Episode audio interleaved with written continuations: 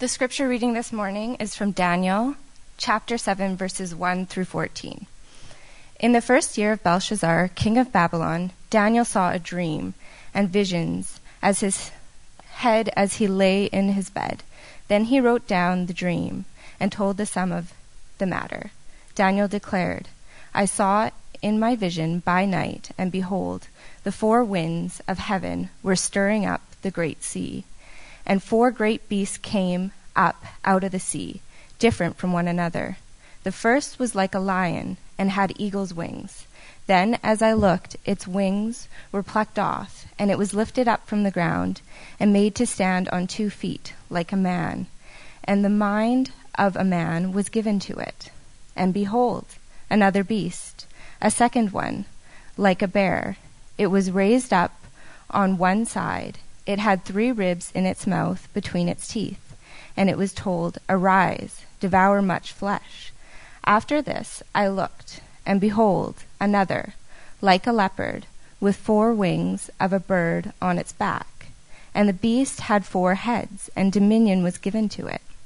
After this I saw in the night visions, and behold, a fourth beast, terrifying and dreadful and exceedingly strong. It had great iron teeth. It devoured and broke in pieces and stamped what was left in with its feet. It was different from all the beasts that were before it, and it had ten horns. I considered the horns, and behold, there came up among them another horn, a little one, before which three of the first horns were plucked up by the roots.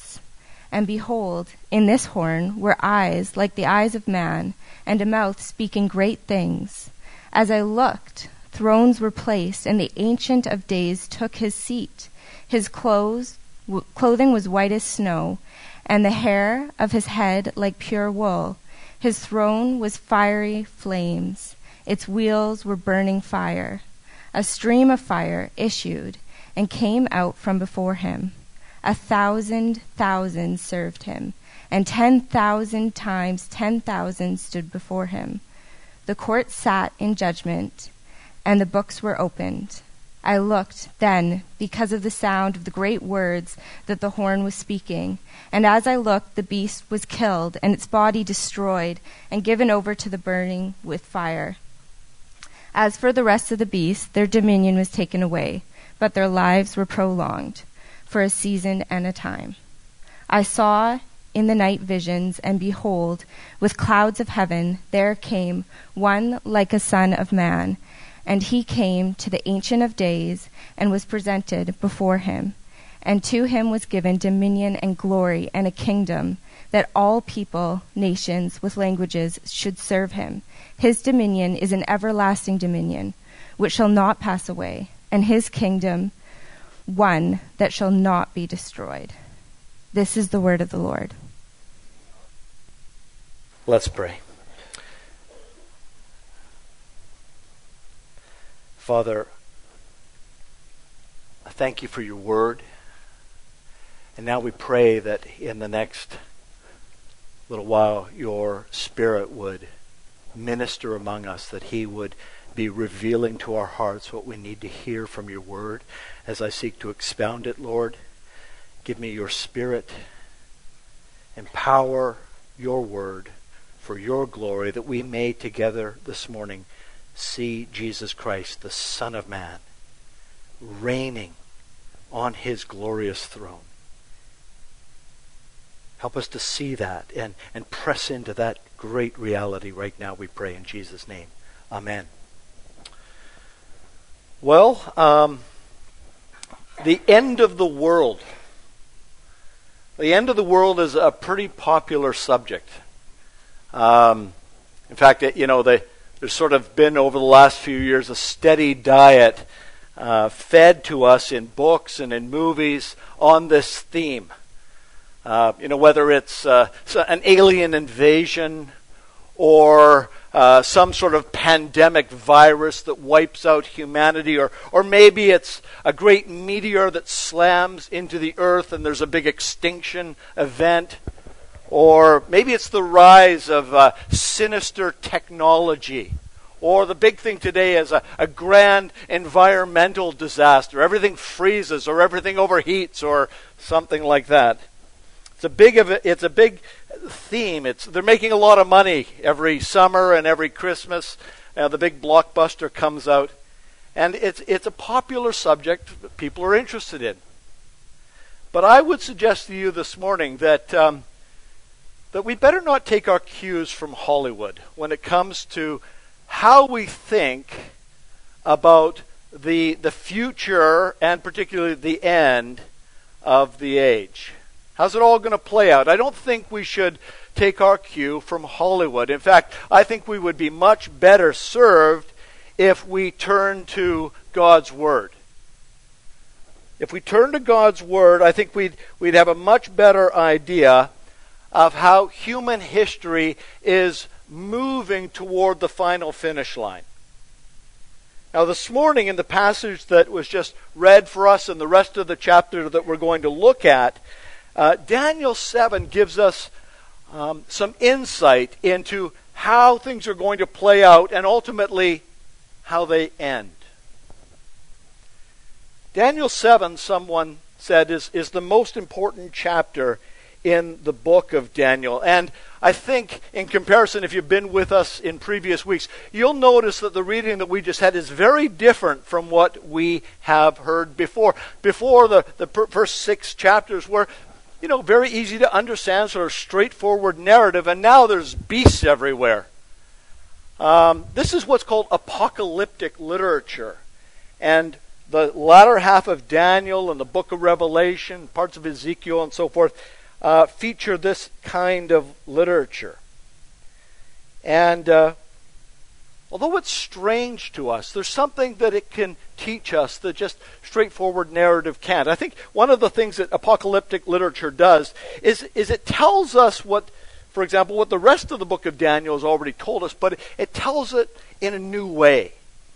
Apocalyptic literature tells something to us in a new way that's, that's meant to awaken our imagination. It's meant to stir up our thinking and look at it from a different angle, consider it from a different perspective. And so that's what we're going to do this morning. We're going to look at Daniel 7. And what I want to highlight are three points. First of all, we, we want to look at the beasts. Secondly, I want to consider with you the verdict. And finally, we're going to look at the kingdom. So those are my three points this morning. Let me give them to you again. We're going to look at the beasts, the verdict, and the kingdom. Let's start with the beasts. Um, Daniel 7 begins actually with a date stamp. I don't know if you noticed that, but in verse 1 it says, In the first year of Belshazzar, king of Babylon. So actually, if you were with us last week, we've just jumped back. We've gone back to about 12 or 13 years before the things that we considered last week. That's that's the historical marker. That's the date stamp where chapter 7 begins. And here in chapter 7, in a, in a different way from the earlier part of Daniel, instead of Daniel being the one who interprets the dreams of others, here in chapter 7, Daniel himself has a dream. This is what we read in verses 2 through 8. Daniel declared, I saw in my vision by night, and behold, the four winds of heaven were stirring up the great sea. And four great beasts came up out of the sea, different from one another. The first was like a lion, and had eagle's wings. Then, as I looked, its wings were plucked off, and it was lifted up from the ground and made to stand on two feet like a man, and the mind of a man was given to it. And behold, another beast, a second one, like a bear. It was raised up on one side. It had three ribs in its mouth between its teeth. And it was told, Arise, devour much flesh. After this I looked, and behold, another, like a leopard, with four wings of a bird on its back. And the beast had four heads, and dominion was given to it. After this, I saw in the night visions, and behold, a fourth beast, terrifying and dreadful and exceedingly strong. It had great iron teeth, and it devoured and broke in pieces and stamped what was left with its feet. It was different from all the beasts that were before it, and it had ten horns. I considered the horns, and behold, there came up among them another horn, a little one, before which three of the first horns were plucked up by the roots. And behold, in this horn were eyes like the eyes of a man, and a mouth speaking great things. Now, this is very different language from what we've heard before in the book of Daniel, but, but here's a connection we need to make. This dream here that Daniel has is actually very similar to the dream that Nebuchadnezzar had back in chapter 2. If you were with us there, you'll remember that Nebuchadnezzar had this dream of this great image. And, and the top of the image, the head of the image was gold, and then there was silver, and then there were bronze. Uh, then there was bronze, and what's the last one? It's uh, mixed with clay. It was iron mixed with clay. There's, and, and we learned there that the four kind of composites of the image represented in chapter 2 four kings or four kingdoms. And that's what we see also here. In the dream of Daniel 7, verse 17 tells us that the four beasts, the four great beasts, represent four kings or four kingdoms. And what Daniel wants to do is he wants us to connect something between chapter 2 and chapter 7. He wants us to realize that this dream is like the one that Nebuchadnezzar had back in chapter 2. But unlike Nebuchadnezzar's dream, this one's a little different in that it's darker. It's, it's a little bit more sinister. There's, there are some destructive and some disturbing elements to Daniel's dream. For example, the fact that the, the, these beasts come out of the sea, that's very important. These beasts come out of the sea because in the ancient world, the sea represented chaos. There's no order there. There's, it's just chaos, and there's, sort of, there, there's this unrestrained evil and chaos that comes out of the sea. So, like the beasts, the sea would have been understood to be a, a threat to human life and, and to peace. And so these beasts arise out of the sea. They're sinister, they're destructive. And Daniel describes these three beasts, and he, he, he uses some imagery that we can begin to imagine. He says the first beast is like a lion. He says the second beast is like a bear. The third beast is like a leopard. All of these are powerful predators. These are not pets. Except for that guy in Africa that plays with lions. I just love those YouTube videos. Go check him out if you haven't seen it. It's amazing. This guy plays with lions. But for the most part, we're not used to playing with lions and bears and oh my. If you're a little older, you got that one. Um, these are not pets. These are predators. These are killers. These are not tame animals. These are wild animals. And we see something in this, I think, that we even see today. Um, we see animals symbolizing uh, empires or, or, or you know political powers. Now, all of us, I'm sure, you know, familiar with the idea that the bald eagle represents the United States, or um, you know, the, the great lion represents the United Kingdom or how the bear represents Russia. We see something of this today. Or, however, the, the, the great beaver represents Canada. Yeah. Vicious things. So that Daniel uses these images that we can begin to relate to. We can begin to visualize what he's talking about. But then things get a little weird. Things get a little strange. These animals are not entirely like what we can visualize because some of them have wings.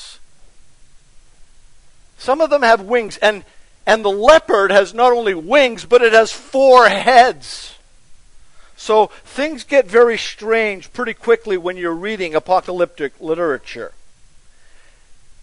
And then something that the text tells us is that there's something given to each of these creatures. These creatures that come out of the sea, these creatures that seem so menacing and threatening and dangerous. We read that the first creature, the lion, is given a human mind. And the second one, the bear, is given permission to devour. And the third is given authority to rule. This is not good news. And then Daniel focuses on the fourth beast. The fourth beast he wants us to know is completely unlike the other three beasts. This, this beast is different. This beast, this beast is much more dangerous. He says that it is terrifying and dreadful and exceedingly strong. And, and he's unable to even draw any sort of analogy to any creature that we can imagine. He simply just tells us that this beast has giant teeth, giant iron teeth. And then, like the great red dragon that we read about in Revelation 12, this beast has ten horns like a, a crown sprouting out of its head. I mean, this is freakish. This is wild. And this beast is more brutal than all the others. He says that this beast devours and breaks to pieces and stamps all that is left over. Destruction is this beast's modus operandi. And then in verse 8, he says this I considered the horns, and behold, there came up among them another horn, a little one, before which three of the first horns were plucked up by the roots. And behold, in this horn were eyes, like the eyes of a man, and a mouth speaking great, meaning boastful things.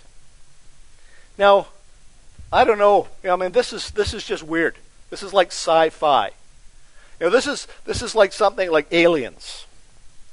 But imagine if you had never heard of Hollywood special effects and this was the dream that you had, and you'd never seen those those movies that you know you stayed up too late to watch. I remember as a kid staying up. I'd get a friend of mine, and he'd always convince me to stay up really late and watch the bizarre films that like started at twelve o'clock. And I'd have these terrible dreams afterwards, but I did it every weekend. Um, you know, imagine you'd not seen any of that kind of stuff in our social media or on the television if you had a dream like this, you'd be freaked out. And that's exactly what happened to Daniel. In verse 15, he admits, My spirit within me was anxious, and the visions of my head alarmed me. He's frightened. He's troubled. He's trembling. This is quite a nightmare. And then the text goes on about an angelic being that comes to Daniel, and then Daniel takes advantage of this angelic being with him, and he presses him in verses 19 to 22. He presses him for more information about this, this fourth beast. Here's what we read in verses 23 to 25. Thus he said, the angelic being said, As for the fourth beast, there shall be a fourth kingdom on earth which shall be different from all the kingdoms, and it shall devour the whole earth, and trample it down, and break it to pieces. As for the ten horns, out of this kingdom ten kings shall arise, and another shall arise after them. He shall be different from the former ones, and shall put down three kings. He shall speak words against the Most High, and shall wear out the saints of the Most High and shall think to change the times and the law. And they shall be given into his hand for a time, times, and half a time. Now, if we were to move from Daniel's time to Jesus' time, as they read the book of Daniel, as they read chapter 7 of Daniel, probably most of them would have identified these beasts with particular kingdoms. So, for example, they would have identified the first beast with uh, Babylon, the second beast with Medo Persia, the third beast with uh, the Greek Empire, and the fourth beast with the Roman Empire. In the time of Jesus, that's the way they would have seen this, the way they would have read this. And they, they would have been accurate. That, that's true. But there's also a sense, as we look at the way Daniel 7 communicates its vision, as well as we see the way that later Scripture plays upon some of these themes in Daniel 7, we see that there, it goes beyond these four particular kingdoms that I just named. The, the emphasis on the ten horns, in particular that little horn, this blasphemous little horn, uh, goes beyond just identifying those particular kingdoms. In fact, one Old Testament call, scholar puts it, he says, the emphasis, quote, is on their nature as the incarnation of all that is wicked about rulers who oppose God. There's more of a universal lesson here. There's more of a lesson for us to learn from this text about the way that history is going to play out from the time of Daniel down to the end of the age. It's not just ancient history we're looking at. This speaks to us in our world today. Iain Duguid, an Old Testament scholar, summarizes the message of verses 1 to 8 when he says, quote, The vision declares that our world is being run by a succession of fearsome monsters that will go from bad to worse, each one more frightening than the one before. The New Testament speaks of this reality in a, in a lot of different ways. Paul says that we we wrestle with powers and principalities that, that are working in this present darkness, this present evil age. Um, John says that the spirit of Antichrist is at work right now in the world. And Peter, in 1 Peter, calls us to be sober minded and to be watchful because, he says, your adversary, the devil, prowls around like a roaring lion seeking someone to devour. So, what lessons can we learn as we look at these beasts, these apocalyptic beasts that have come out of the, the sea that threaten to devour and crush and torment? What can we learn? Well, I have a couple of lessons. First of all, let me say this. Um, the lesson of Daniel 7 is not, that's in bold capital letters, is not teaching us that everything in the past 2,500 years of human history is only evil continually. That's not what Daniel 7 is teaching us. It's not just sort of only the beasts moving here and there throughout human history and ripping people apart. Experience teaches us that. But one of the reasons why we cannot look at human history in such stark or Manichaean terms is because that would be a refusal to believe in the common grace of God. I don't have time to develop it this morning, but the common grace of God. This is this grace that God pours out upon all people everywhere all the time. And it would be a denial of that common grace. If we were to take Daniel 7 and the imagery of these terrible beasts and just say that's what all of human history is like, it's not true. See, the thing is, apocalyptic literature doesn't tend to be super nuanced. Apocalyptic literature is often just very black and white. Apocalyptic literature gives us sharp contrast between good and evil.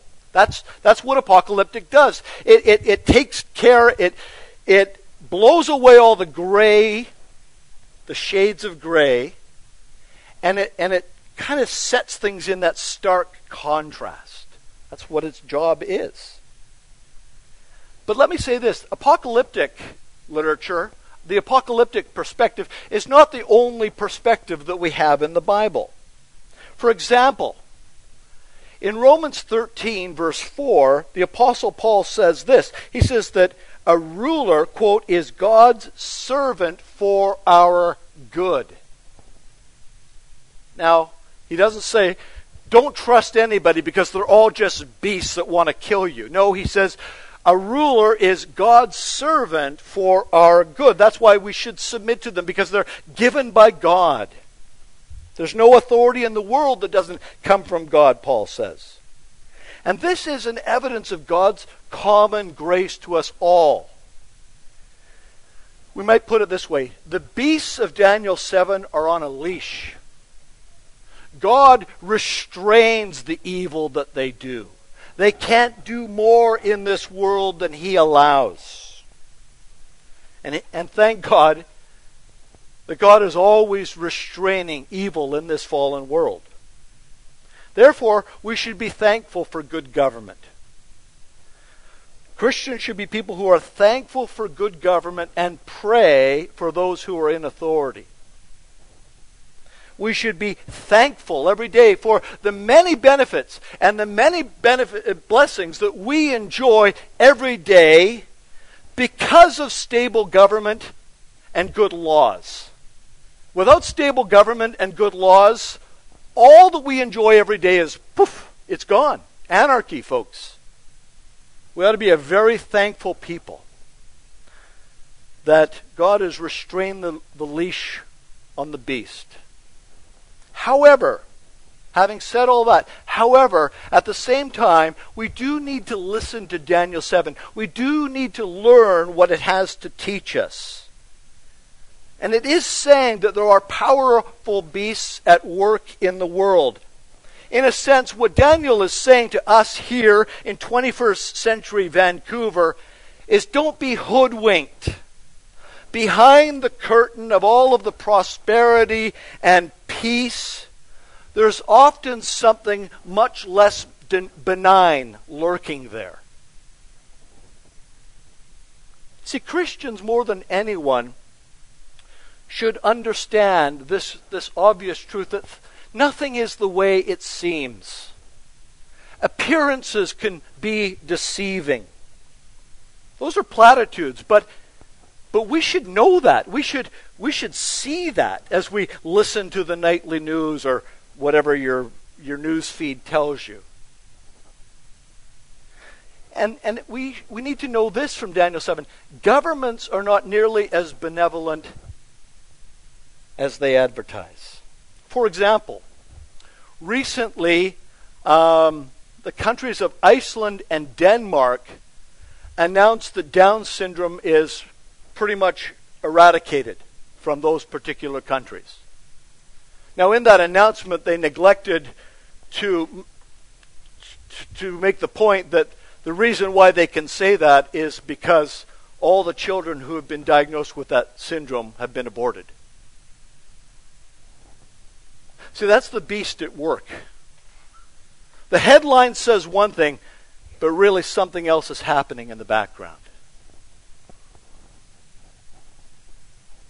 There's lots of biblical passages in addition to Daniel 7 that should lead us as Christians to not be naive.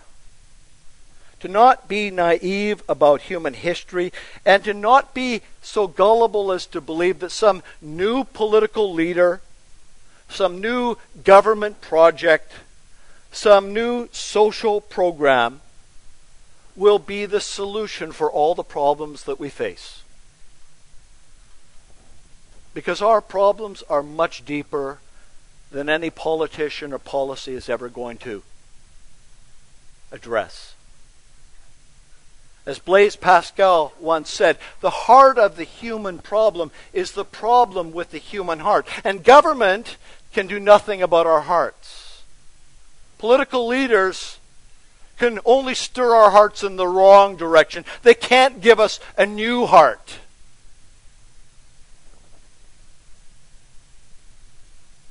There's only one person who can really do anything about the problems that we face, about the root of the problems that this world faces. That's Jesus Christ. Here's the point. Here's the truth. We will we will never live in a world of true justice while people ignore or resist the lordship of Jesus Christ. Please hear me on this. Please. We will never live in a world of true justice. While our world ignores and our leaders resist and even renounce the lordship of Jesus Christ, the Prince of Peace. Well, that moves me to my second point the verdict. After describing this vision of beasts that freaked him out, Daniel saw something completely different in verses 9 and 10. Here's what he says As I looked, thrones were placed, and the Ancient of Days took his seat. His clothing was white as snow. That's not an endorsement of snow. For those of you that know me and the hair of his head was like pure wool. His throne was fiery flames, its wheels were burning fire.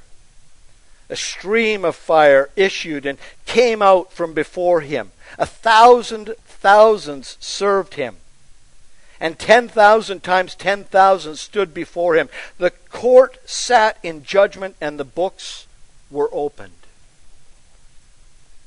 What can we learn from this? Daniel has this other dramatically different vision. What can we learn? Well, here's the way I would put it. Um, whenever we're tempted to believe that the world is going to hell in a handbasket, as my dad used to put it, we need to know this. We need to believe this. Daniel 7, verses 9 and 10 teach us that God is on the throne. The world is not going to hell in a handbasket. Despite appearances, human history is not careening out of control. Sometimes Christians, just, it, we, we freak out that, that things aren't going the way we wish they were. We get anxious, we get worried, we get beside ourselves, we, we start freaking out. Look to Daniel 7, verses 9 and 10. God is not freaking out. He's not pacing back and forth in the throne room, you know, wringing his hands and, and, and looking for the hotline to some higher authority. God is on his throne. God rules and God reigns over all things. Ephesians 1 says that he is working all things according to the counsel of his will. Rest in that. Trust in that. Press into that. I know. I read the headlines too. And if you only read the headlines and you ignore this, you're going to be anxious. You're going to be scared. You're going to be fearful. This is the answer. Look up. Look to the throne room of, of God. Look to the one who is seated there. Daniel identifies God as the Ancient of Days. I love that title for God. He is the Eternal One. There's never been a time when God didn't exist. He has been dwelling, He has been existing, He has been there from before the beginning. And He will go on. There is no end. He is in the place of ultimate authority. He is seated on the throne. This, the clothing and the hair, it makes me think of uh, uh, the Sistine Chapel. I'm, I'm sure this is where he got it from. God is not an old guy with long, flowing white hair. The hair and, and the clothes, they represent God's purity and God's wisdom. And then there's all the fireworks, these flames and these wheels. That's, that's a reminder that God is judge. God is just, and God will be just by rendering judgment. Few, last week we spoke about the wrath of God, the judgment of God, an uncomfortable subject to be sure, but one that we best not ignore. What a glorious vision of God and seated in his throne room. There's this host of heaven. Daniel is, is I, I don't know, maybe he's not very good at math. But he's just piling up the numbers as if there's this, this innumerable crowd, much larger than the people that came out for the inauguration of Donald Trump. You guys are hard to this morning. There's this massive crowd. Just can't even be numbered. And they, they sit and they are silent as the books are opened. Here's something we need to know God is the one to whom you and I and everyone else will have to give an account one day. God is the judge. He judges the very thoughts and intentions of our hearts. And here, as the books are open, he is preparing to execute judgment upon the beast. Look at verses 11 and 12. Here's what we read I looked then because of the sound of the great words that the horn was speaking. He's boasting. And as I looked, the beast was killed, and its body destroyed, and given over to be burned with fire. As for the rest of the beasts, their dominion was taken away, but their lives were prolonged for a season and a time. So after destroying the, the fourth beast, God removes this dominion, the authority, the kingdoms from these other beasts, but he prolongs their lives. Here's what we can learn from this. Beastly rule is terrible, but it's temporary. God will take it away from them all when He is good and ready. It's temporary. And then finally, Daniel looks again to the throne room in verses 13 and 14. We read, I saw in the night visions, and behold, with the clouds of heaven there came one, like a son of man. And he came to the Ancient of Days and was prevent, presented before him. And to him was given dominion and glory and a kingdom, that all peoples, nations, and languages should serve him. His dominion, his dominion is an everlasting dominion, which shall not pass away, and his kingdom one that shall not be destroyed. Amen. There's one. There's one, only one, who's like the Son of Man. Only one, this, this human being who comes not from the sea, not from below, but he comes from above. He comes on the clouds. It's a very unique person. It's one like a son of man, but more like God. God comes on the clouds and he alone stands before the Ancient of Days. He is presented before the Ancient of Days. Who can stand in the very presence of God? This man can. The Son of Man can. He's completely unlike the beasts. Doesn't come blaspheming and boasting. He comes quietly. He receives the kingdom as a gift. He doesn't, he doesn't destroy others in, in order to try and get and preserve his power. God gives him the kingdom because he alone is worthy. He alone is worthy. Unlike those temporary kingdoms that the beasts have for a time. Daniel says that his kingdom is an everlasting kingdom. It will never pass away. It cannot be destroyed. The kingdom of God is one of the most important themes. It might be the theme of the whole Bible. And if you're in Christ this morning, if your hope is in Christ, you are a citizen of this kingdom. We'll look at that in a second. Now, at this point in time, what we need to know is that this isn't just Daniel's vision, this is Jesus' vision. Because in the Gospels, as we read them, the most Jesus' most his favorite self-designation was to call himself the Son of Man, hearkening back to Daniel's vision here in chapter 7.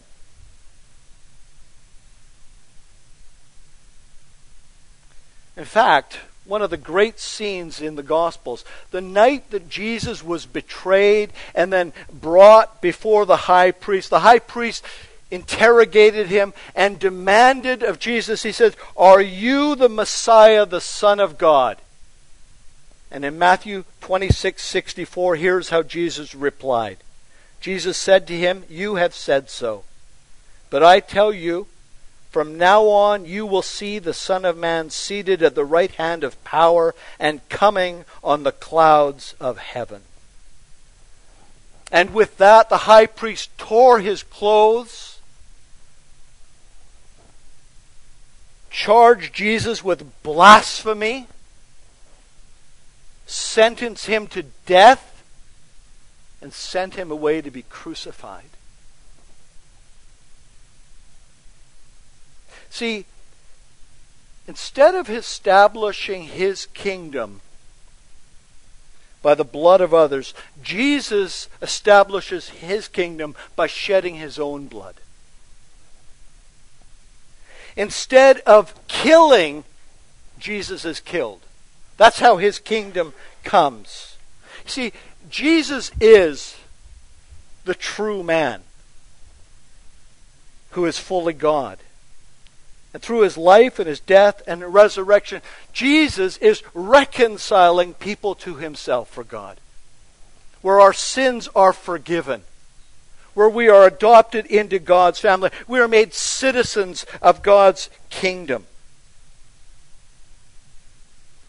Jesus is the later greater Adam. Our, the first Adam failed through his rebellion against God. Jesus is the, the later greater Adam the head of a new humanity. In him, there's, there's hope. In him, he's the only hope. That brings me to my fourth point, or my third point, the kingdom. Here's something I need to stress this morning. None of us, none of us by nature are citizens of this kingdom. None of us have a right to this kingdom. Only Jesus can give us that right and bring us in and make us citizens of this kingdom. The Bible teaches that by nature we're children of wrath under God's judgment. Ephesians 2 says of us by nature that we're dead in our transgressions and sins. Colossians 1 says that we are in bondage to the domain of darkness. See, by nature, we're on the side of the beasts. By nature, we follow their lead, we live under their rule. Only Jesus sets us free. That's why he came into the world. I love the scene. My favorite chapter in the Bible is Revelation 5. And in verses 9 and 10, this is what we read of Jesus. He's presented in the throne room again. And the, the, the myriads, the thousands upon thousands are there, and they sing a new song. And here's the song they sing Worthy are you to take the scroll and to open its seals, for you were slain. And by your blood you ransom people for God from every tribe and language and people and nation. And you have made them, that's us, you have made them a kingdom and priests to our God, and they shall reign on the earth. This morning, as you leave the gathering, I want you to know if your hope is in Christ, you're a part of God's kingdom, this everlasting kingdom that cannot be destroyed, will never pass away. That's what, that's what Daniel 7:27 says. I don't think it's up on the slide, but here it is. Daniel 7:27. And the kingdom and the dominion and the greatness of the kingdoms under the whole heaven shall be given to the peoples of the saints of the Most High. His kingdom, that is the Son of Man, his kingdom shall be an everlasting kingdom, and all dominion shall serve and worship him. Christ City, our mission our mission is to declare and demonstrate the power and the presence of this kingdom. That's our calling. That's our identity. We are people of the kingdom called to live out our new humanity in Christ. Before the eyes of our neighbors and our co-workers and the people we go to school with and the people we see at the coffee shop every day. We are a foretaste of the coming kingdom that Jesus will bring into its fullness at his return. This is the way things play out. This is the way it ends. Jesus will return. And we're called to be watchful. We're called to not be distracted by the world, but to set our focus on the King, to anticipate his coming. Because he's not coming to die for sin, he's coming to destroy it. He's coming to judge it. He's coming to deal with it once and for all. And only those whose sin has already been judged in his crucifixion and death can call themselves citizens of his kingdom, can call themselves children of God. And we can't earn that status. As we sang this morning, it's a gift. It's a gift that only He gives us the right to receive. How do we receive it? Well, when Jesus came into the world announcing the kingdom, He said something very simple. He said, Repent and believe the gospel. Turn from your sin and believe this good news about God reconciling people to Himself through faith in His Son. It's that simple. I want to call you this morning. I want to ask you this morning do you know that you're a citizen of God's kingdom through faith in Jesus Christ? Because if not, I would say to you what he said repent, turn away. Things are not the way they seem. There are, are, are beasts ruling over your life. Repent, turn away, come to Come to Christ. Look to Him, trust in Him. The one who died for our sins, the one who reconciled us to God, the one who rose again, the one who has a kingdom that will never pass away or be destroyed. One other thing I want to say this morning is that we need to elevate our view of the church. We are a people of God's kingdom. If people are going to see the kingdom come on earth as it is in heaven, it's going to come through us, as staggering as that may seem. We are His people here on earth to do His will, to live in a way that He is glorified. That's our calling. We're called to proclaim and to demonstrate the presence and the power of God's kingdom through our lives and through our lips. So this morning, as I close, let me encourage you to stir up your heart. Look to the Son of Man.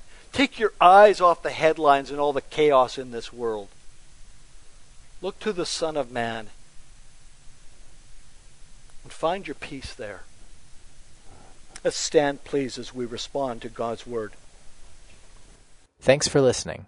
For more information about Christ City Church in Vancouver, please visit christcitychurch.ca. We invite you to join us in praying that God's kingdom would come in Vancouver as it is in heaven.